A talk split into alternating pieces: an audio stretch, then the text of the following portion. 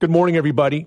Here's a question uh, Do you have a will? If you don't, you really should. November was Make a Will Month, and just because the month has come and gone does not mean the discussion has to. It's Funny we're talking about it because I've been having this discussion in recent weeks with my sister and brother in law. We all recently sat down, put together a will, made sure everything's in order in the event something were to happen.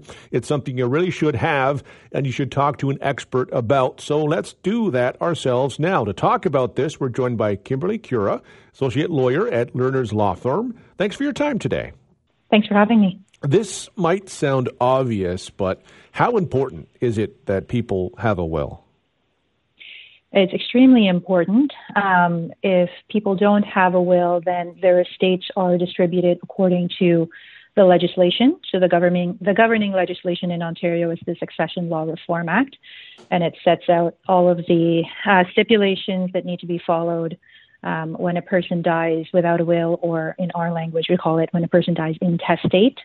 Um, so, for example, the estate of the person, all of their assets will need to be liquidated and distributed according to, as I say, those stipulations in the legislation. So, if people care about certain property, such as a cottage property, for example, or certain jewelry being passed on to certain people, um, if they care about um, the, their estates being apportioned according to their own sort of um, um, preferences versus what's in the legislation, then it's definitely very important to sit down with a lawyer and, and figure that out and, and have um, robust estate planning in place.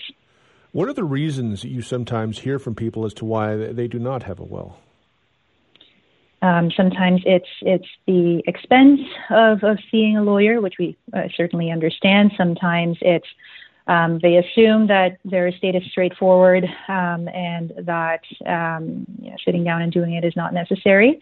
Um, so, I mean, the the reality is sometimes the legislation or, or the governing legislation does not um, align with what people's assumptions um, are about how their estate might be distributed upon their death. So it's always best to check and, and, and have that reviewed and have that conversation um, with a lawyer. I would imagine sometimes people, you know, it's something you don't maybe necessarily like to think about or talk about, and so you put it in the back, but it's something you can't really ignore. What should people know about uh, making a will?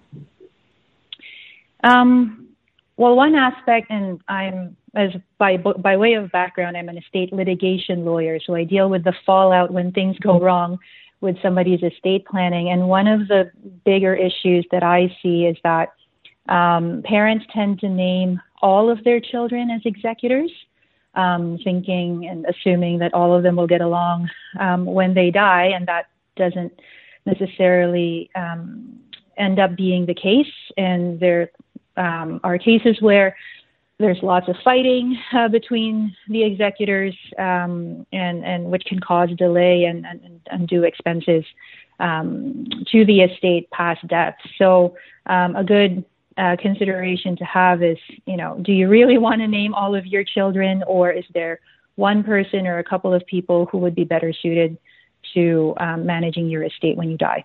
That's interesting. listening uh, to that makes me think. You know, there's there's the aspect of you know people making sure they have a will, but also making sure it's up to date. And maybe you have one, but uh, you haven't looked at it or thought about it for you know a couple of years, and the situations may have changed.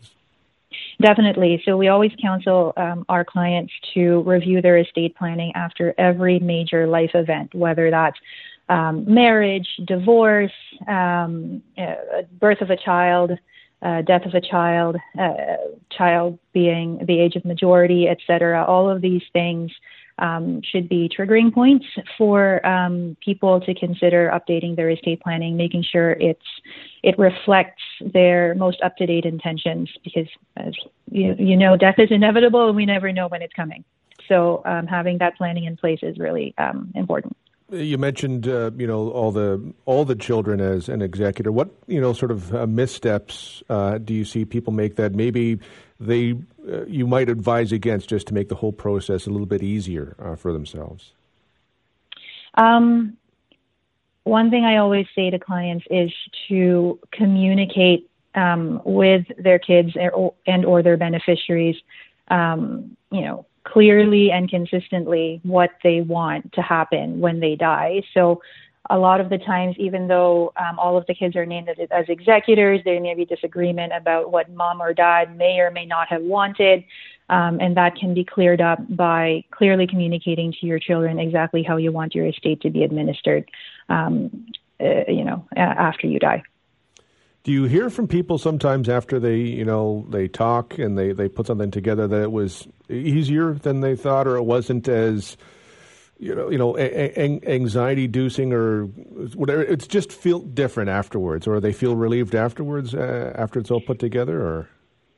I think relief certainly the the the process when you're in the middle of it can be stressful because um, when you're sitting down with an estate planning lawyer, they'll want to know the ins and outs of your assets. If you have anything joint, if you have anything in the states, for example, how many beneficiaries, etc. Um, while you're in in in the process, it can be overwhelming, but I can guarantee that once it's over, it's a huge sigh of relief.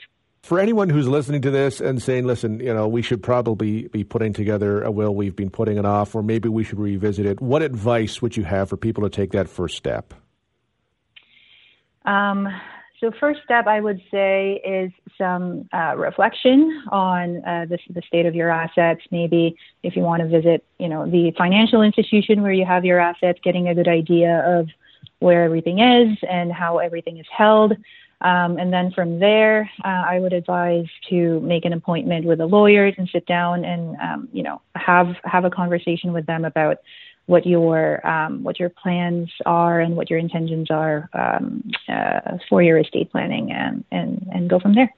And probably just you know to wrap, I mean, if you are without a will right now, you're not alone. I mean, I'm sure you encounter a lot of people who might be in that same situation.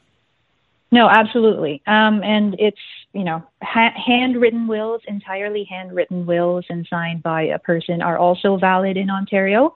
Um, and then but you know the, the the prevailing advice is that even if you have one that's handwritten have it looked at have it reviewed by a lawyer make sure it's um, make sure it complies with the legislation and actually says what you want it to say um, because um, valuable court time can be taken up um, by um, uh, beneficiaries or estate trustees um, trying to get direction from the court as to what the person actually meant. So um, if you have if you have notes or if you have something written down, have it checked out, have it reviewed.